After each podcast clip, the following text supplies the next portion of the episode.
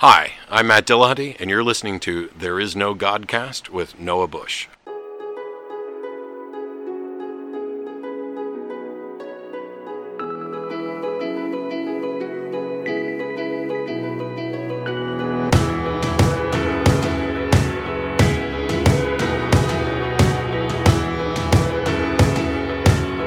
There is no Godcast, the official podcast of Northern Indiana Atheists.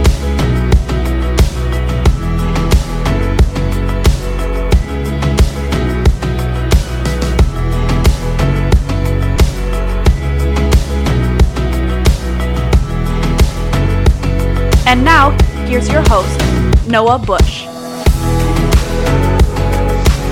What's up, all you non believers, and welcome back to There Is No Godcast, the official podcast of Northern Indiana Atheists. I'm your host, Noah Bush. Um, yeah, we're, today's show is going to be another good one. I say they're all going to be good, but I guess, I, I don't know, I guess that's kind of implied because if I didn't think it was good, I probably wouldn't publish it. But here we are. You're listening to me right now. So, th- so there you go. Proof positive that this is going to be a good show, at least in one person's opinion, and that person is me. Today on the show, we've got um, a, tr- a triple triple play for you guys. We've got three more interviews, and I, and look, like, hey, l- let me take a time out let me get meta on you guys for a second.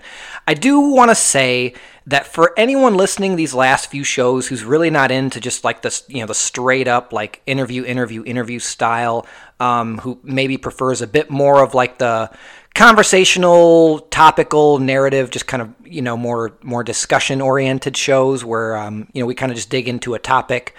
That's that's coming that'll be back shortly. Next next episode, we're going to get right back into it. You know, where I just love having guests, where we you know hopefully have some kind of topic to discuss, um, where it's not so much like a, an atheist oriented 60 minutes type of interview but um, you know i, I want to take these opportunities where i have them the the national convention was a treasure trove a gold mine if you will of opportunities to speak with some of these people who represent these various organizations around the country that are doing great work comparable to you know what northern indiana atheists is intended to be doing in our localized area but but as i've said this show was never intended to exclusively serve the interests of northern Indiana, you know, the Michiana area, or northern Indiana atheists specifically. This show is intended to serve atheism, you know, to serve the general worldwide topic, um, you know, of atheism, normalizing atheism, supporting non-belief, um, you know, supporting the cultural viewpoints that that I think are still very present today in, in terms of people who have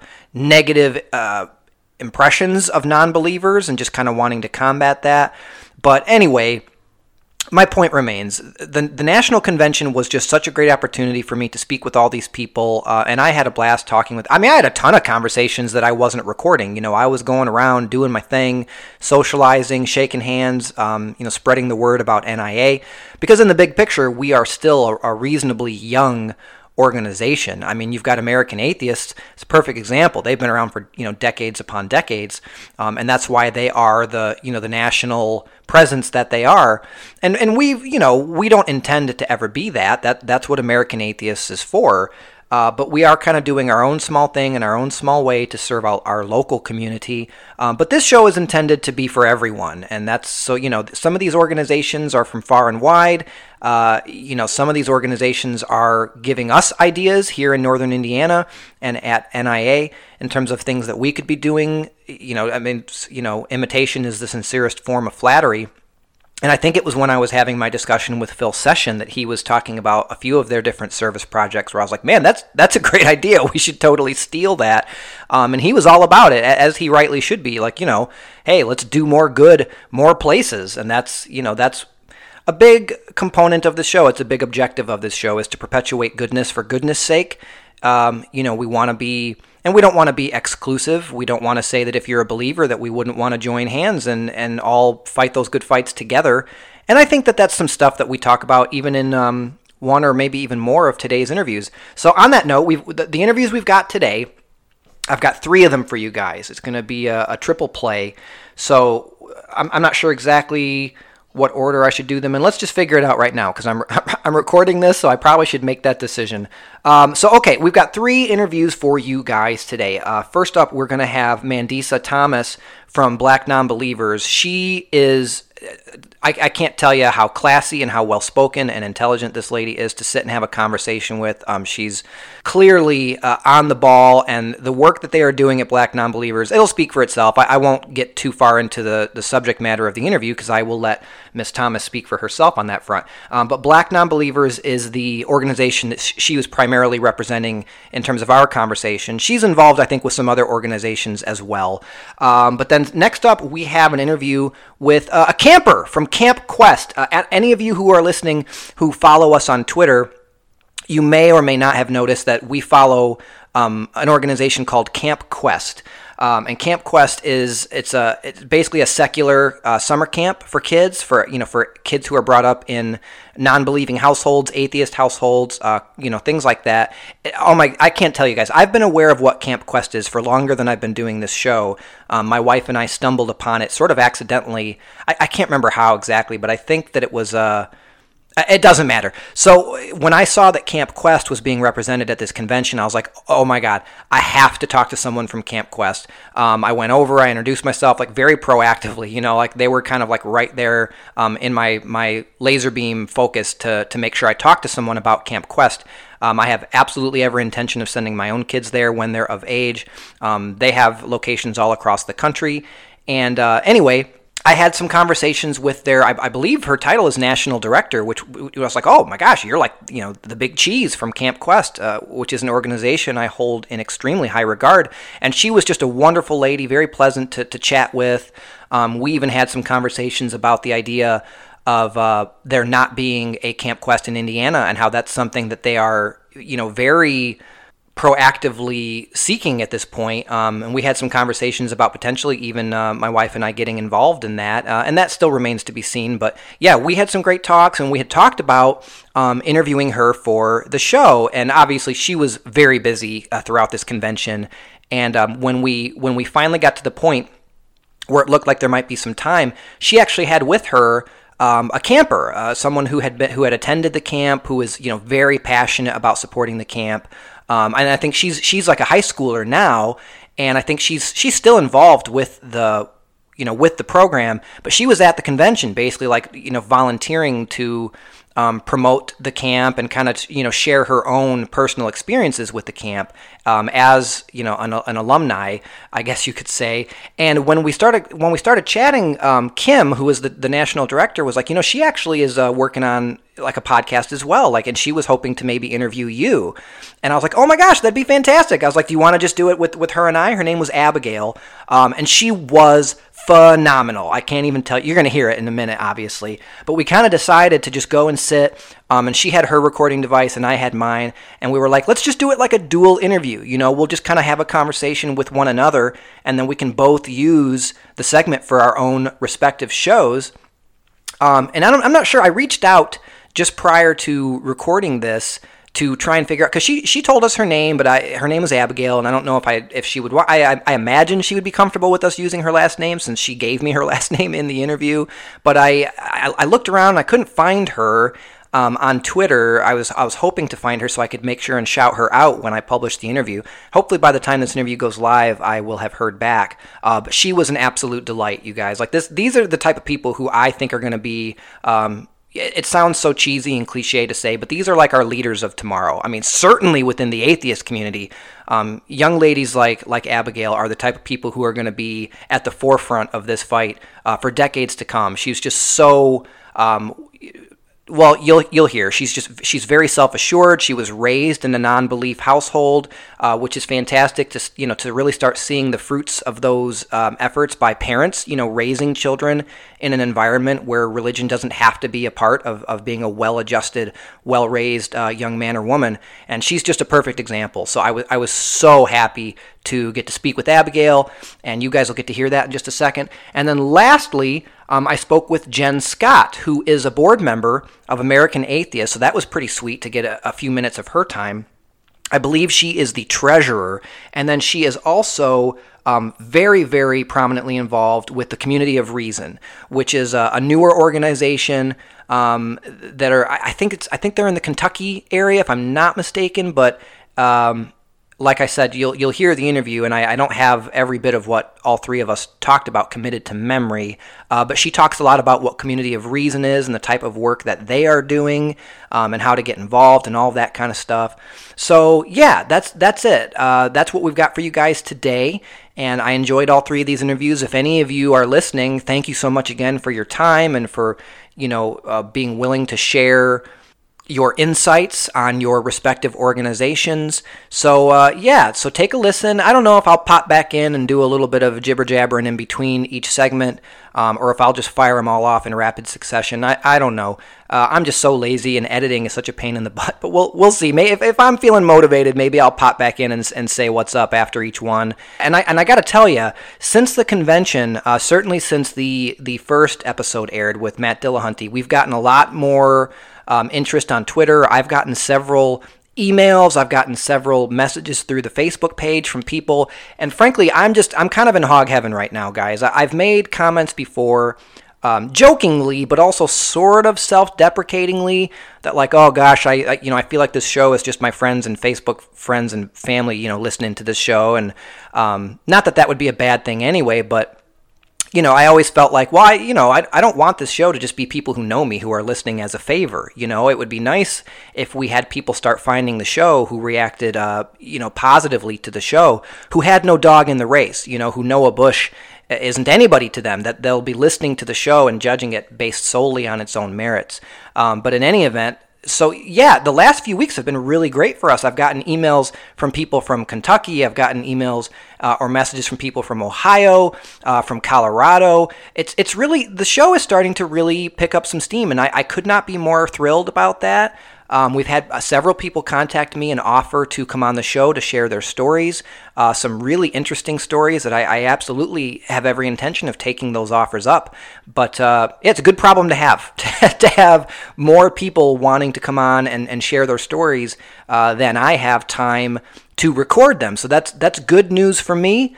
Uh, everybody who has been sending me those messages, thank you so much. And I try to get back to everybody as quickly as I can. And I don't mean to, it's not a humble brag. It's not to say that I have so many people messaging me. Um, it's, it's a very manageable number. Let's be realistic. Uh, but it's just, you know, hey, I've got a full time job. I've got kids. I've, you know, I, have got a lot of stuff going on on top of doing this show. Um, so it's a good problem to have. And everyone who's reached out, um, please continue to do so.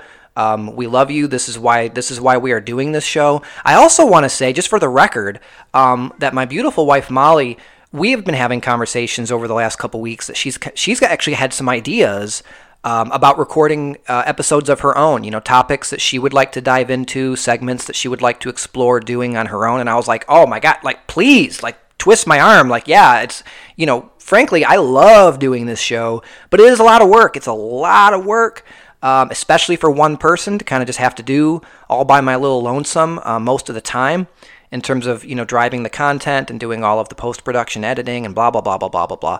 So um, yeah, she's toyed around with the idea of doing an episode on her own, and she she approached it from the perspective of like not being sure whether or not I would be you know, like like down with that, like whether I'd be okay with it. And I was like, I was like, no, hell no. I was like, please record whatever you want. I was like, you can record whatever you want, and believe me, it is going on the show um, because that would just be a tremendous help to me and you know kind of relieving that burden of doing it all on my own. I've, I've thought about talking to some of the other nia members about you know if they have any interest in producing their own content. So i guess let me just put that out there for everybody. Screw it while, while we're at it. If you have any interest in preparing any kind of material for the show if you want to record something or if you have uh, you know any type of interest in recording something for the show that you'd like to submit i mean definitely feel free to talk to me about it first. You know I, it's a little bit easier because you know my my wife of 10 years is someone who I can trust a little more implicitly to, to use her judgment to, you know, kind of just say, hey, record whatever you want and we'll put it on the show.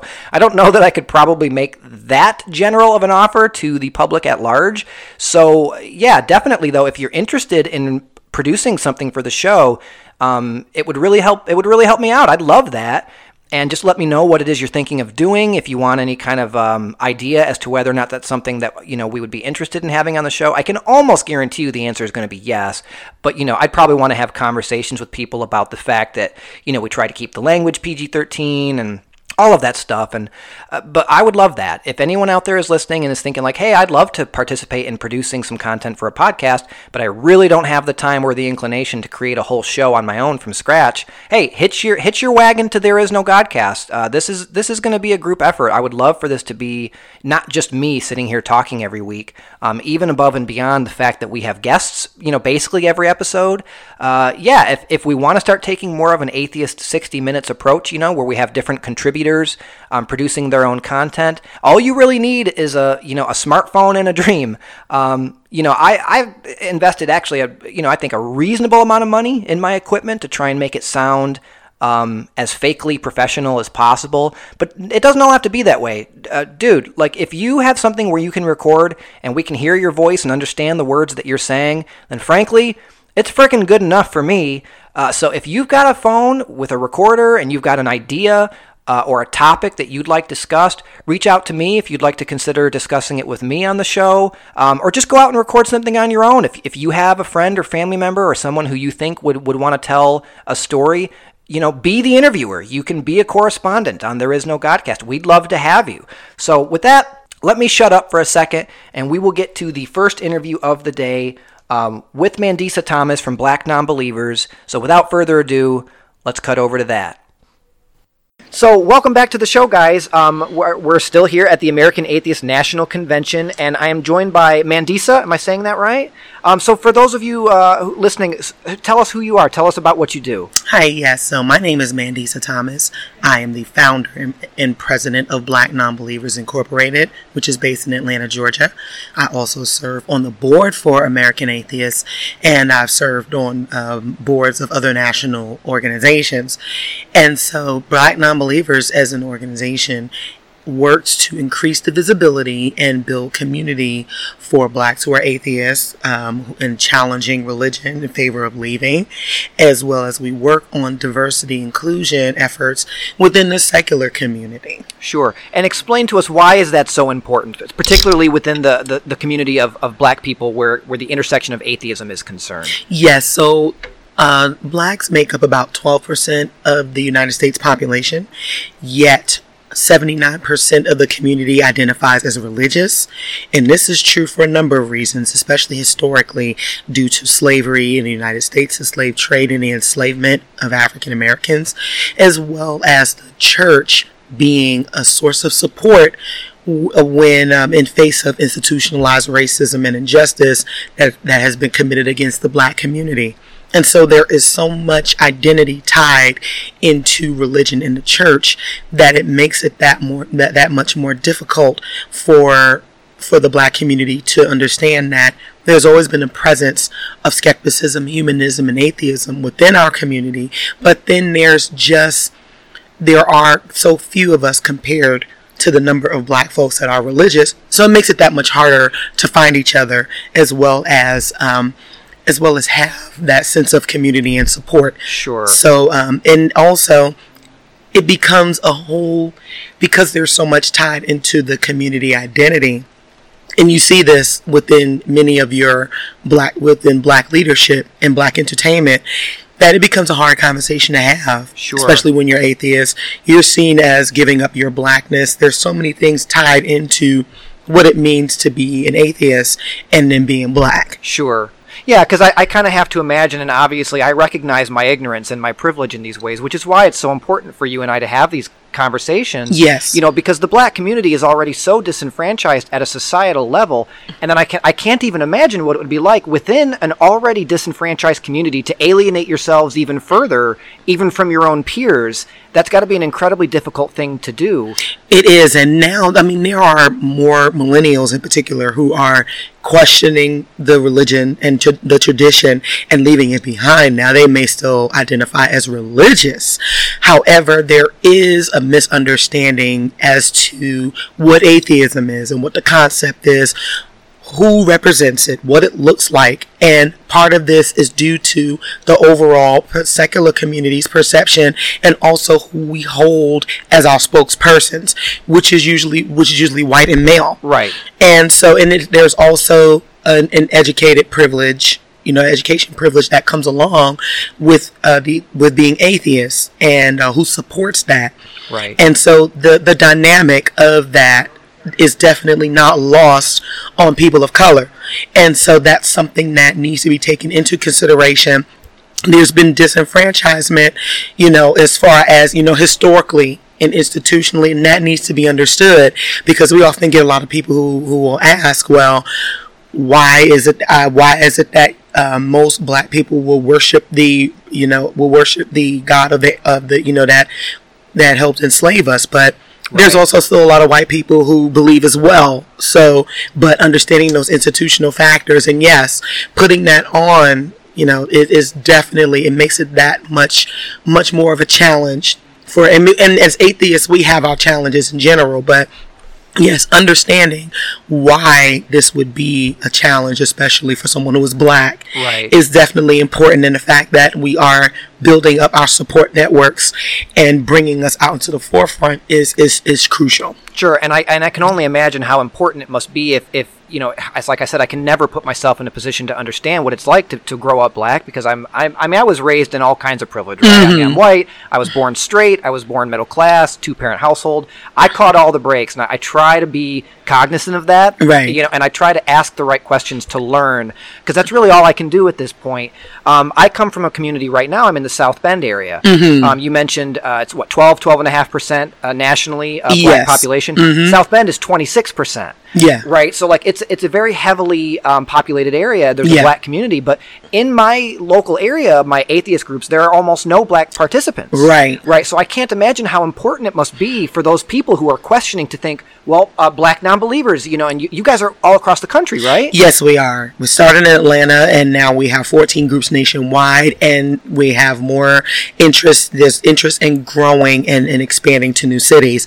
And so, yes, and unfortunately, most of even if there is a um, a decent decently proportioned black population, most of them will be religious. Right. You know, there's just no getting around that. And so, really, that's why it's important, at least for us to establish some, uh, you know, some presence. And I mean the secular community in general. Right. You know, to um, to say, hey, this is who. We, and if you need additional resources, then here is an organization that you that you can find, and so we can work together on some things. But yes, Absolutely, and certainly, I mean, like everyone is welcome within all of the groups that I'm in. But- Absolutely. But, I, it's it's easier for me to say, well, yeah, come on over. But I, you know, if I were in a situation where, like, well, I'd kind of feel more comfortable contacting a, a group Yes. of people who I identify with, Yes. who have experienced some of the struggles that I had experienced, or Right. So that's so the work you guys are doing is so important because you are representing an underserved portion of an underserved portion Yes. of our society. Yes. Um, on one of our previous episodes, I had a, a good friend of mine named Doug on the show, um, and he is white. He's uh, openly gay, and we talked about these silent diversities, right? Yes. Where like I, you know, you can choose to tell people whether or not you're an atheist. You can choose to tell people whether or not you're gay. You can't choose to tell people whether or not you're black, right? Correct. It's it's it's an identity that you have whether you're whether you can. You know, whether you're in an area who's who is comfortable with that or Mm-hmm. Right. not, Um, Absolutely. and so then to choose to be a second minority on top of a first minority, it's just got to be such a difficult thing. It is. Um, it can be especially a challenge in dealing with the black community, in dealing with the secular community, in dealing with aspects of leadership within the secular community as well, because there are a lot of um, there are there are a lot of um, subliminal things that people don't realize that they may be doing. Maybe some microaggressions or some things that some other aspects that they may not realize or some of the things that they may not realize that they're doing when in, in with to marginalized groups or marginalized people and so there's an awareness there that that needs to continue to take place Sure. in this community So, what would you say to the people in, in South Bend? Uh, because I'm assuming, or I'm hoping anyway, that more people start listening to this show. What would you say to, to a young black man or woman who's in the South Bend area who's having these questions or doubts? How would you recommend they go about getting in touch with you, or what kind of services do you offer?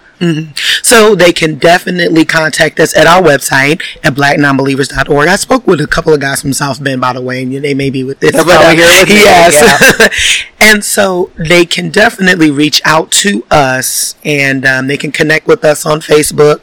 We have a closed Facebook group that is open to everyone, but we definitely um, support. We we um, we center our focus around the Black atheists who need us. Sure. So they can uh, they can find us online if they're interested in starting a group in the area. They are more than welcome to speak with me and our organizers to find out how to do that. It's not that hard of a process, Sure. but also I would recommend that they participate with the secular group in the area because even if there aren't as many black folks in there as there's still it's still good to have a support system so to know that and then also get involved with the local organization so that you can help improve upon what they're doing because they won't know sometimes unless you say something but really you may it may take a bit of outreach for Sure. for them to go so i don't just put it on the group to do all of the outreach there there there must be some uh, you know level of participation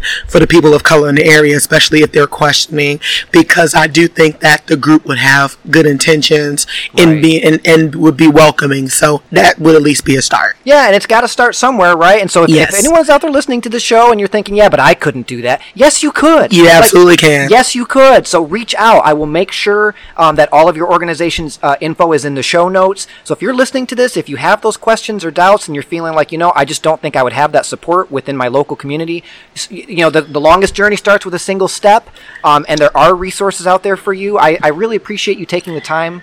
No um, have anything else you'd like to say? Well, yes, I would like to tell everyone, please, we are um, Black Non-Believers, along with the Black Skeptics Group and the Women's Leadership Project, is hosting a Women of Color Beyond Belief conference in Chicago. It's the first ever conference of its kind where all of the presenters, all of the organizers are and uh, organizers are, pe- are women of color. Wow. And so we hope that everyone, everyone will attend and support because this is this will be knowledge and information that you will seldom get at other conferences. It will be a concentrated, um, it will be a, a, a concentration of, of women of color who are working in this movement that don't necessarily get the acknowledgement that they deserve, especially in one space. And it would be Absolutely. absolutely be good to um, and then that's what we also do as an organization we're very event based and we try to make sure we bring as many people together as possible and we also have our third annual cruise convention called bnc con in november all of that information is available on our website so we urge you to please take a look and consider attending and supporting and we're also a 501c3 organization so donations to us are tax deductible we appreciate any work any support of our work Now you said cruise, right? Yes. I mean, come on, guys. Like, do you really need to have your arm twisted that hard to go on a cruise? Right. Um, and she said Chicago. This event is in Chicago. the women of color beyond I mean, belief and is in chicago yes Guys, gals, if I mean, if you're in South Bend, like we're not talking about this is our backyard, okay? We're not talking about Vegas or California or New York. Like it's a big country, and Chicago is not very far. So if you're listening to this and you have any inclination at all, please mark it on your calendar. What's Yes. what's the date again? october 4th through the 6th in Okay. chicago of this year so yes women of color beyond belief That's wonderful. Well, Miss Thomas, thank you so much for your time. thank you so much for having me It's been a pleasure. thank you What did I tell you guys? She is fantastic. That is as classy a woman as I think you will ever meet. Uh, she has a she's doing great work to serve uh, her community both as an atheist and as a black woman. She is uh, she is really putting her money where her mouth is. And as you heard her describe, um, I'll make sure and put links to everything appropriate uh, to the the things she was discussing in the show notes. Uh, if you want to reach out, I, I think one of the biggest things is that if we have people listening to the show, particularly in the South Bend area, um, who have any interest in getting something like that started here in this area, I think that that would be fantastic. I obviously recognize, as you heard in the interview, you know, I am not the right person for something like that, but I recognize that there could be a need.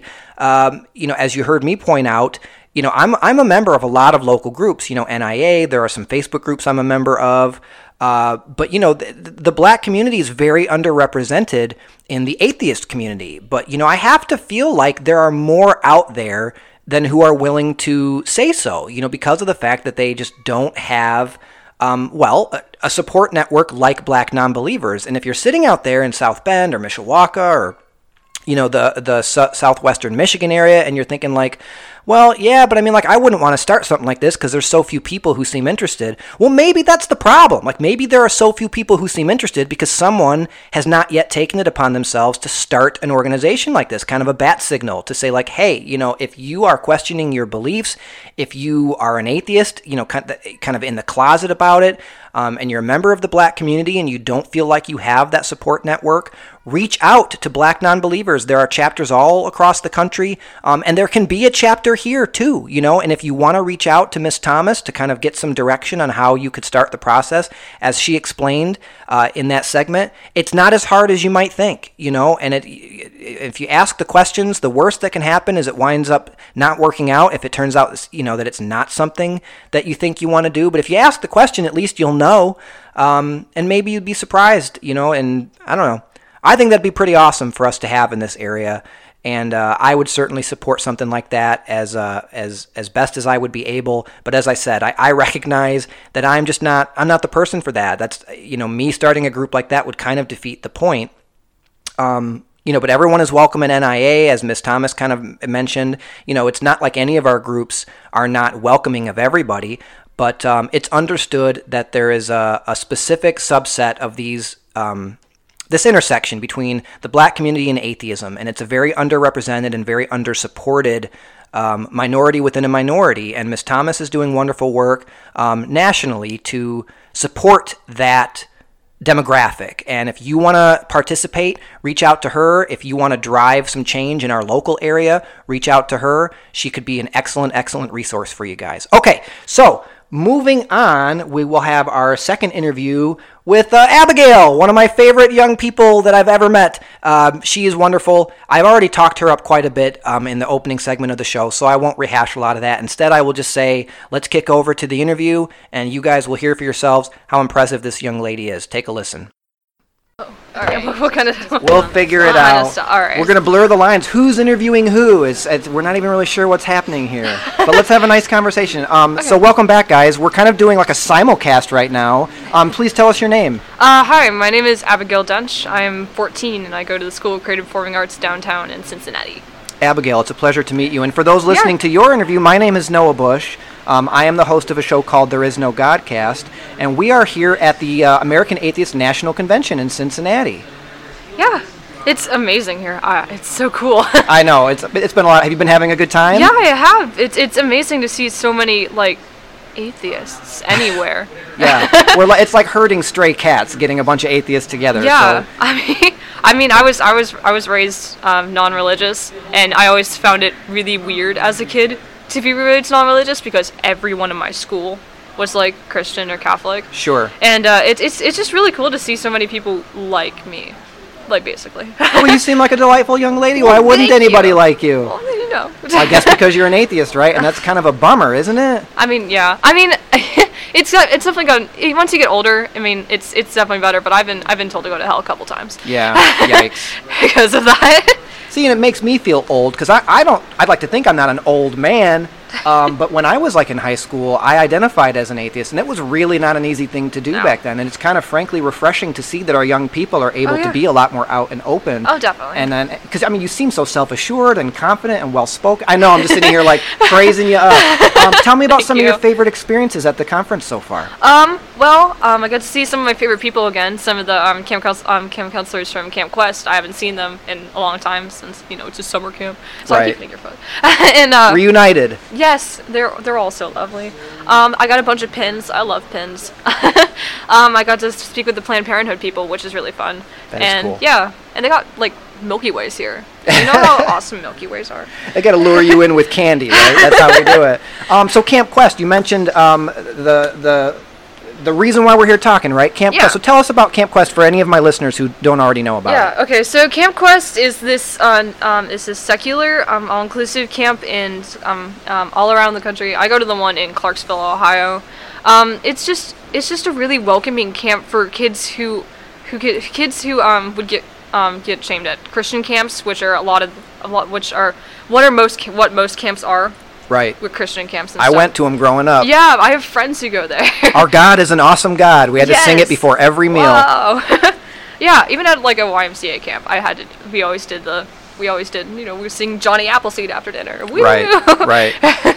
but yeah, I'm just it's just a welcoming place. I, it's it's my second home. It's I, I feel really safe there, and I all my favorite people are there. That is amazing. I think a lot of um, a lot of atheist parents these days probably d- don't even realize that there is a place like that that they can send their kids. You know, um, Oh, because a, yeah, a lot of parents when they grew up they went to the Camp Kimball's and th- which is where I went. Yeah. Um, and so they're like they probably don't realize that there's something like this out there. So I'm so glad to meet you. Mm-hmm. Um, so tell us about the camp. Like what kind of stuff do you do there? Um, well, we got we got we got a bunch of team games. There's um there's there's a pool. We got um everyone um all the cabins were um um mixed together the um the last year. So everyone all genders were allowed in every cabin, which was actually really um a really a real big step up from what we had a couple years ago when uh, LGBT kids were pushed um, um pushed into one cabin like non um like non non non gender specific kids were pushed into a cabin because it was boys and girls and Sure. the LGBT cabin Right. so they made they mix those up this year um uh we've got we've got camp we got games we got campfires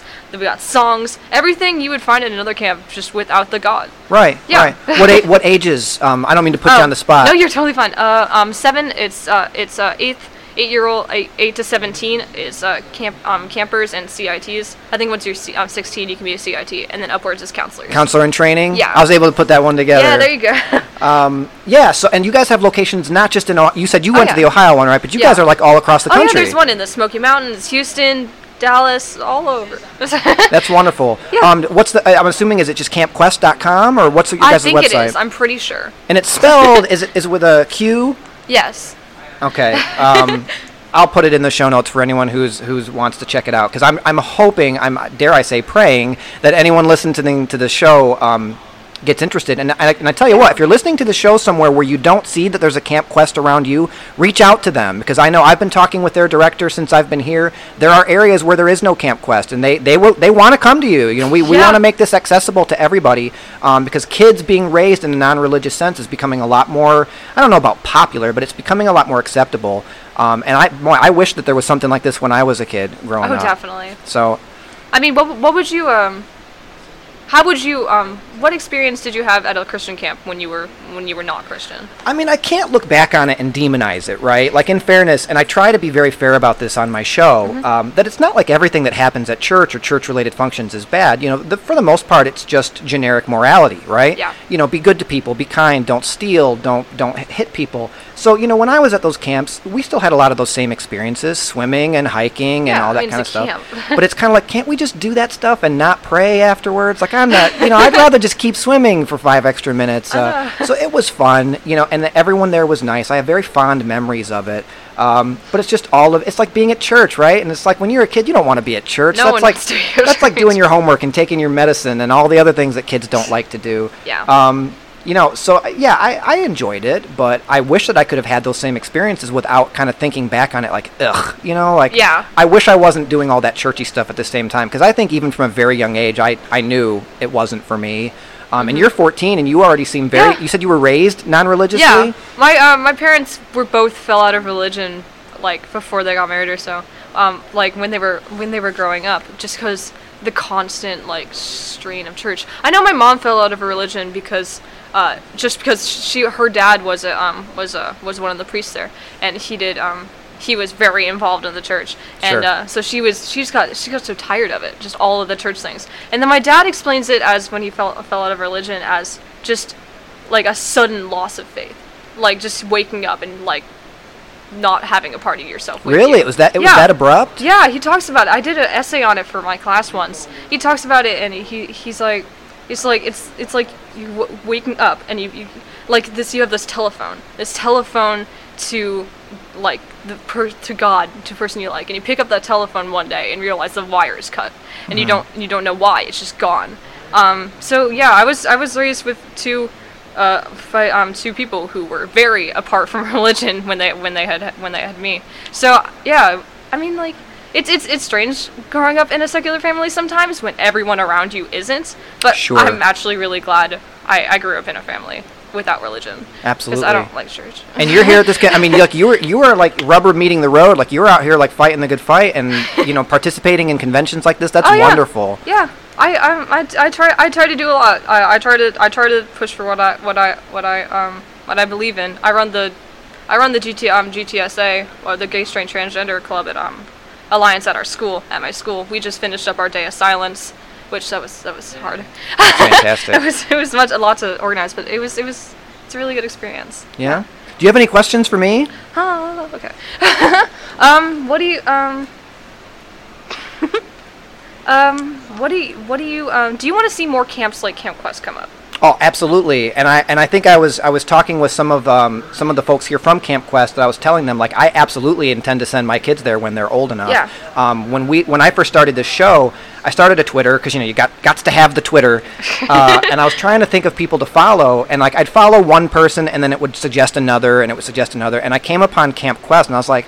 "Buh? What's this? um, and I started reading about it, and I, I, I mean, I was like a kid on Christmas. I was like, "Oh my gosh, I was talking to my wife. I was like, "Look at this thing I found!" And like, I, I followed you guys, and I was so excited about. It. I was like, "There's one in Michigan." Um, I grew up in Michigan, so but I also noticed there's a lot of places where there there isn't one, you know, and that's Oh, that's is. unfortunate because Yeah, I'm sure you know a lot of people would would want to come, but travel can be prohibitive and Yeah, things like that. I mean, that. I know kid, I know, I know people who come from like across the country to come to some of these camps just because cause there isn't one where they live, Right. Which sucks, but like, which sucks because everyone should have an opportunity to go to a camp like this. Honestly, it's such a great experience.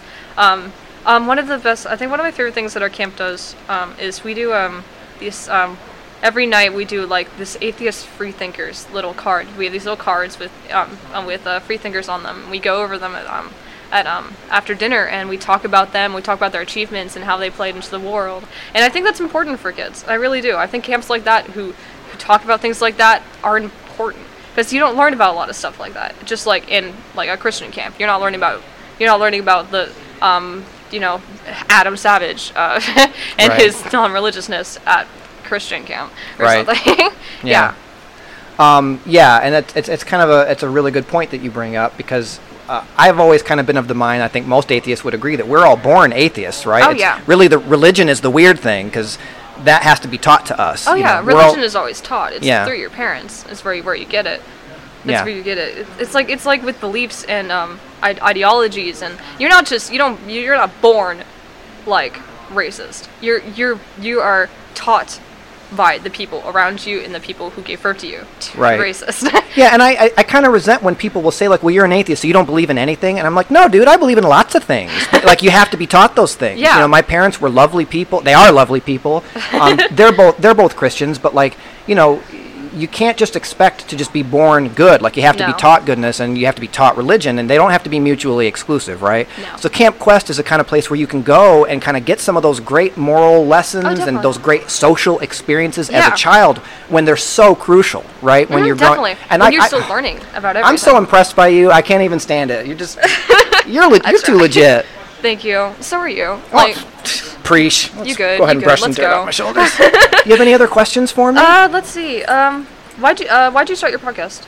oh gosh. Well, I, I certainly have no trouble talking. Uh, that's kind of something that I enjoy doing.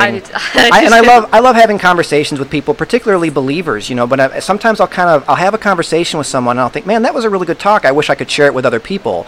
But I don't just carry around a microphone with me all the time. No, so, um, you know, I, I like to say everybody and their dead cat has a podcast these days. And I actually have another podcast that I had already been doing Yeah. about a really nerdy series of books that I like. Ah, nice. Yeah, right. So, um, so I thought, well, you know, why don't I start a, a show about atheism? You know, I'm in Indiana. Uh, is a very, very, very red state. Mm-hmm. Yep. So, like, these are the places where we have to be. You know, I know that everybody's got podcasts these days, but um, the more the better, right? Because the more there are, the better the chances that somebody who hadn't otherwise been exposed to an atheistic point of view. I just kind of Oh, want to be the casual atheist. That's that's the the jive of my show. Is that there are a lot of academic atheist shows. There are a lot of shows where they get really into like the theology and you Yeah. know Dawkins and Hitchens and all those things. um, but I just kind of like to keep it more laid back, and I want to Yeah. talk to the casual atheist, the closeted atheist, which is I think an audience that is not directly spoken to often enough. Mm-hmm. Oh, yeah, definitely. So I love to have people like you on my show where people can just hear everyday folks, you know. And I think you're my first, you're my first, I guess, child interview. I don't mean that Yeah. patronizingly, but you know, I like to just have people talk to me about like, well, why are you an atheist? When did you realize you're an atheist? And Mm-hmm. share those stories. Um, and I'm really glad that I get to help share yours. Yeah, thank you so much. I'm really honored to be here, honestly. This is really cool. It's been a pleasure. yeah, thank you. All right, thanks a lot. Okay, so if you just listened to that and you have kids and you don't intend to send them to Camp Quest, then I don't know what is wrong with you because Camp Quest is they're like my they're like my favorite thing ever. So I I only the only thing that makes me angry is that I can't like you know hurry up and make my kids old enough to, to, to go there yet. But believe me, when they are ready to go, they are going. And I don't care if I have to drive them you know, however far I have to drive them to find um, a location for them, that that's going to happen. I'm so excited, and uh, thanks again to Abigail. Thanks again to Kim um, for all of her assistance with the interview and with just taking the time to talk with me about everything. Um, I'm just, I'm, Camp Quest is something that I'm very passionate about. I think that you know, not only normalizing atheism among the adults, eh, you know, in our lives is important, but it's so important to help provide support and encouragement to our young people, to our children, to our kids you know, who are, you know, being raised in an environment at home where they're being taught that it's okay to not believe, it's okay to question your beliefs, it's okay to believe if that's the choice that you make, but that, you know, that they have something like Camp Quest where they can go and be around other kids who share those same philosophies and still just have fun. You know, like I, I think I might have mentioned, you know, I went to summer camp growing up and it was fun. It was fine. It was fun. It was a lovely experience. I have fond memories of it, but it all kind of came with that caveat that like you have to be you know you have to be a christian basically and if you know and if you're not that could be a very alienating feeling to go to some place like a summer camp and that, you know and let me be clear back then i was too young to really have any kind of issue with it. I, I didn't. Um, but when i look back on it i'm obviously a non-believer now um, and it makes me think man i you know i wish that there was something like that when i was a kid so, Camp Quest, phenomenal organization. If you don't already, follow them on Twitter. Um, if you have kids and are check are interested in sending them there, I'll make sure that the website is in the show notes. Um, and please support organizations like this. You know, I, I, believe I'm pretty sure they're a nonprofit. I'm not sure about that. I'll have to double check myself before I commit to that, but I, I believe they are. Um, you know, and organizations like that, I mean, literally, it's called not profit because they're not trying to make money. They're just trying to, to do good. They're trying to be helpful and provide a resource for families who are raising kids in a secular way, um, but who want to still do fun crap like, you know, swim in lakes and do archery and I don't know, whatever, all that fun stuff that you do at summer camp, but minus all of the you know the praying and the, the all that other stuff which which is fine. If that's your thing that's fine and there are plenty of summer camp sh- options for for kids like that too and that's kind of the point is if that's your belief then go to a summer camp like that. But if you're a non-believer there's a place for you too um, and as you heard Abigail very eloquently explain, you know, it's become something that was a very integral part of her childhood. You know, it's it's she's going to have these memories forever. I'm sure she's made friends who she will have forever. You know, the internet makes it very easy to stay in touch. Like I, I made friends when I was at summer camp, and I don't, I never talked to any of those kids again. You know, like you swear and you promise and you hug one another at the end of camp, and like you say you're going to keep in touch. Uh, but like when I was a kid, there was no internet, so like you couldn't really do that. You know, these types of camps are the type of opportunities for young atheist children to make and form these bonds and these friendships and relationships that could last a lifetime. You know, and they can do it all with kids who share their same philosophies and worldviews, which I think is outstanding. So Camp Quest, I'll make sure that all the information is in the show notes. All right, moving on. We've got our final interview of the day, our final interview of the convention with uh, Jen Scott treasurer of American Atheists, which is you know um, I, guess like the the the parent organization of our parent organization. You've got there is no Godcast, you know, which is the official podcast of Northern Indiana Atheists. Northern Indiana Atheists is an affiliate of American Atheists at the national level. Um, Jen Scott's a board member, so I'm sure she's obviously very, very integrally involved with what they do. Uh, she she's doing great work in that sense, but she also is a member of uh, the Community of Reason, which is, which is a relatively new, I think maybe even a little bit newer than NIA, uh, or maybe comparable in that respect. Uh, th- yeah, so listen to what she has to say about Community of Reason. Um, I I love what they're doing too. Community of Reason is is kind of about, uh, I guess, sort of creating that sense of social community that a lot of people get from church, and that a lot of people, if we're being honest, probably don't um, stop going to church, even if they don't really believe a lot of the supernatural, you know, hocus pocus of, of Christianity. They just keep going because it's where all their friends are. It's where they're, it's where they get their sense of belonging and community. And community of reason um, in addition to being a service oriented organization, you know, where, where, volunteer work and things like that is concerned, they are also aiming to kind of um, be uh, an avenue for that, for people to kind of invest in that that sense of community and that sense of belonging without having to, I guess, kind of pretend, for lack of a better word, that they buy into all of the supernatural elements that most organized religions sort of require you to um, ascribe to, to ostensibly be a member. So listen to what Jen Scott's got to say. Community of Reason. Once again, I'll make sure everything is in the show notes for you guys. Um, if you have any interest in finding out more or supporting these wonderful organizations, all that information will be available to you. Let's head over to my interview with Jen Scott. Hey guys, we're back. Um, joining me right now is Jen Scott, the treasurer of American Atheists. Am I getting that right? Yes, that's correct. Welcome. Thanks for thanks for coming down. Um, and now you're also involved with uh, is it Community of Reason? Yes, that's a, the local group I'm one of the organizers for here in so tell me, Cincinnati. uh, tell me a little bit about that. Uh, well, we formed this year. Uh, we wanted to provide um, a community for the secular people in the area. So it's Community of Reason, Atheists and Humanists of Ohio and Kentucky. So we cover both states. Um, and we just want to provide a network of support to connect people that um, don't believe in God and have left religion. We also want to be able to provide opportunities to um, get education about the issues that are affecting the world, whether it's separation of religion and government, um, LGBTQ issues, um, women's uh, reproductive health, all of the issues that are facing us today, to educate our members on what's going on and how they can get involved and take action to make everything better. Sure. Now, when you say a network of support, what does that look like in a practical way? Like, give me some examples. Um, we do about 20 events a month. Um, 20 a month? Yes. Yowza. Uh, yeah, yeah, we have 10 organizers, so it, the work's spread out amongst us. We do um, social events. We have dinners um, once or twice a month where people can just come meet fellow atheists or humanists um, and just get connected with the community and realize that they're not alone. Sure. Because um, a lot of people in this area are afraid to say that they don't believe. Sure. Um, you go into your work. Um, you know, one of the clients I worked with in the area, they would do a blessing, you know, at a birthday party, and you're looking around, going, "Okay, am I the only one here?" right. And a lot of people think they're the only one here. So by providing the dinners and we do movie nights, um, it connects people. Um, so those are some of the events we do. We also, since we're a new group, we're also doing planning meetings once a month to get feedback from the community on what they need and what they want.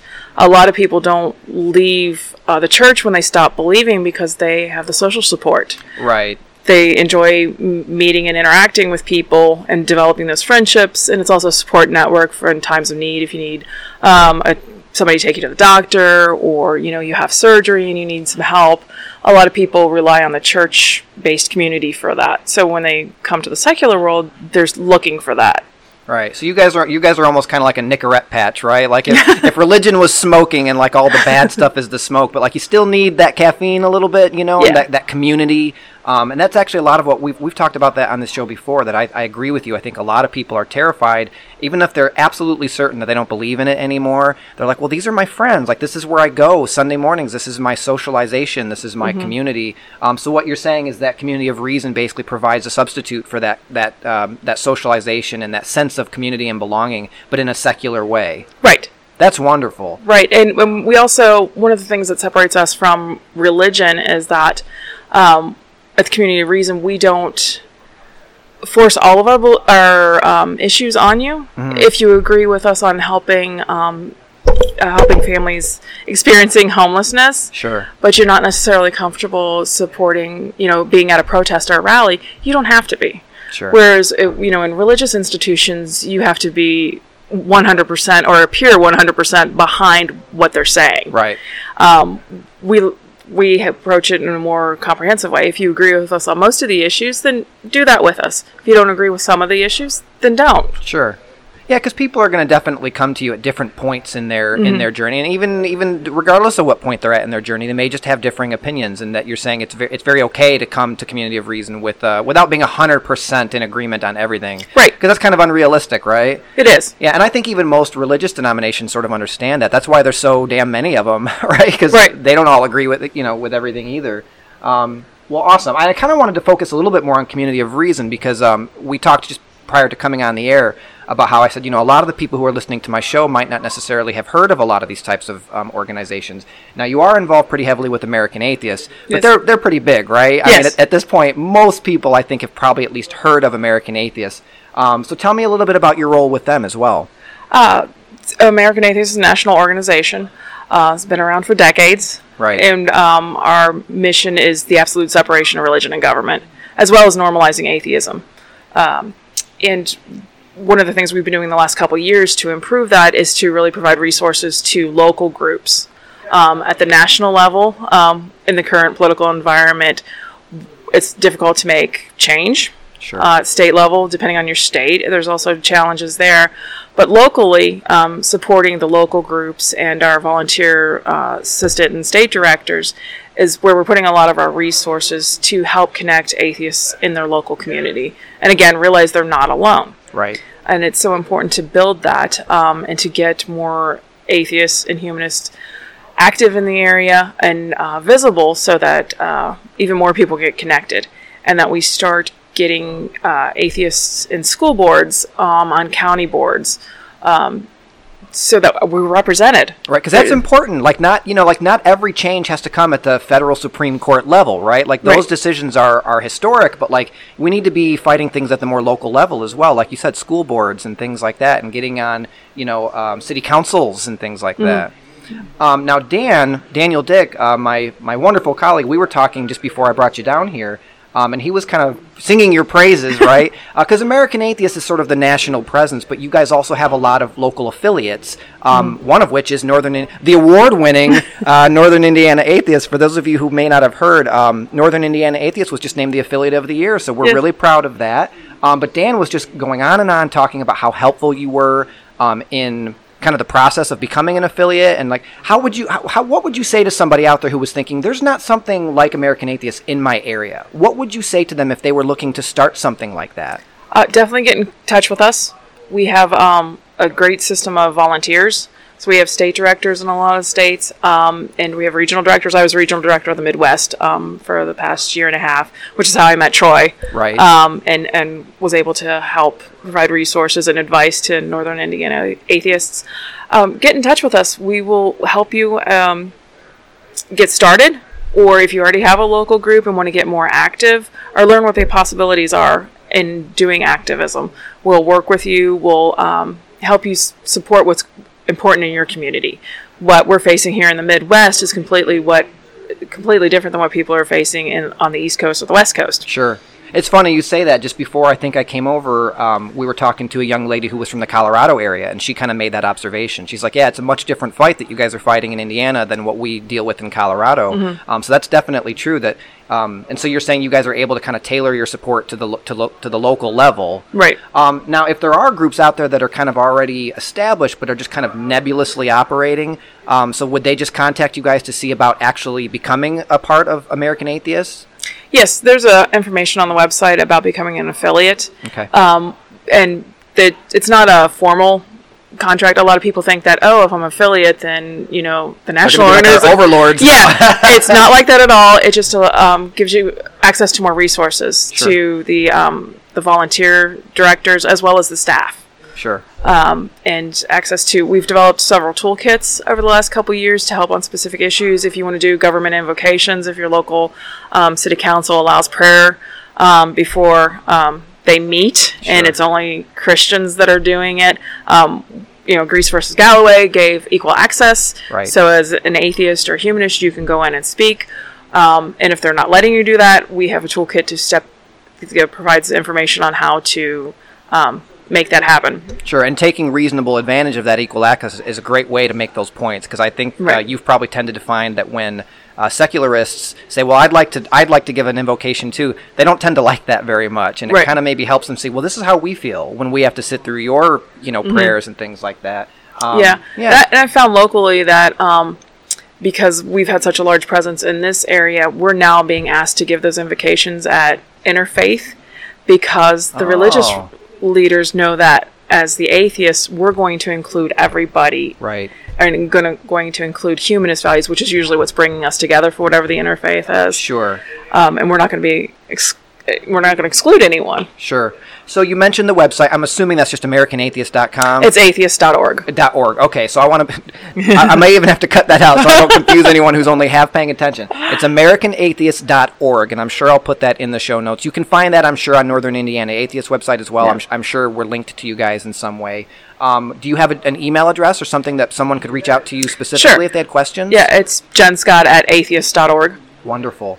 Um, Dan was just saying he was telling me all these stories, and he said like every time they ran into a problem, he said I'll ask Jen, and you know that it- they were always able to get the help that they needed. So we appreciate we at Northern Indiana Atheists certainly appreciate all of your help and guidance and support. And thanks so much for taking the time to talk to me today. Thank you. So there you go. That's that's it. That's that's uh that's going to be a wrap on the 2019 National Convention from Cincinnati. Thanks again to Jen Scott for taking the time to talk to me. Um, obviously, at the American Atheists National Convention, a board member of American Atheists was quite busy, and I believe me because I I think I did that interview the last day that I was at the conference, um, and I saw her around plenty. We we you know we chatted in passing plenty. Um, and she was always moving because I'm sure she just always had so much to do. So believe me, the the fact that she was willing to take um, even 10 minutes to sit down with me and just kind of chat for a minute, uh, it is so appreciated because I'm sure that she, even as she was sitting talking to me, was was probably thinking about any one of the dozen other things that she had um, to work on during that conference. So I'm, I'm sure it was bonkers for her. So I'm I'm so grateful that she took the time to talk with me. And thanks again to Jen. I hope you're listening. Um, I reached out to to add her on Facebook just the other day because I was kind of listening to my interview with her, and I was like, man, she was such a nice lady. Like even before the interview, we had we had chatted and we had inter- you know been introduced to one another, and she was just such a wonderful woman thanks again to her for all of the work she does at both a national and a local level uh, for the work she does with American Atheists and the community of reason. So please, if you're so inclined, reach out and um, find out more about COR. You know, support organizations like that. Like, like, look, let me let me go off on a tangent.